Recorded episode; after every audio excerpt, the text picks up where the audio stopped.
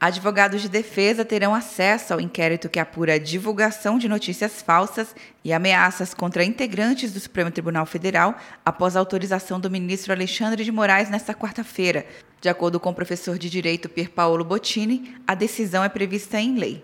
Existe inclusive uma súmula do Supremo Tribunal Federal que obriga que isso seja dado, esse acesso seja concedido. Então, isso é direito dos investigados, isso é, é dever do Supremo Tribunal Federal, então não se trata de trégua, se trata meramente do cumprimento da lei. As defesas terão acesso às cópias do processo dos investigados. O ministro da Educação, Abraham Weitraub, da deputada federal Carla Zambelli e dos jornalistas Alan dos Santos e Bernardo Custer além das defesas dos empresários Edgar Corona, Luciano Hang, Marcos Domingues Belízia, Otávio Oscar Facur e a defesa do humorista e palestrante Reinaldo Bianchi Júnior.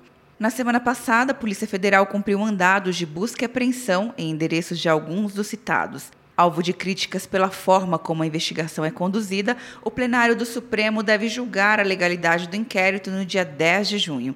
Em março de 2019, o presidente do Supremo, Dias Toffoli, abriu a investigação sem provocar outro órgão e destinou o ministro Alexandre de Moraes para conduzir as diligências sem sorteio do relator, o que é de praxe. Na época, então Procuradora-Geral da República, Raquel Dodge, pediu o arquivamento do processo por entender que deveria ser conduzido pelo Ministério Público, ao tomar posse, o novo procurador Augusto Aras chegou a defender o inquérito em uma manifestação ao Supremo, mas após a operação da última semana, Aras pediu a suspensão do processo.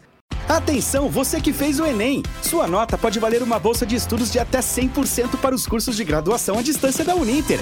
Isso mesmo! Até 100% de desconto em mais de 90 cursos. Transforme seu futuro. Acesse o site e inscreva-se agora. Uninter, a melhor educação à distância do Brasil. Uninter.com De Brasília, Luciana Castro.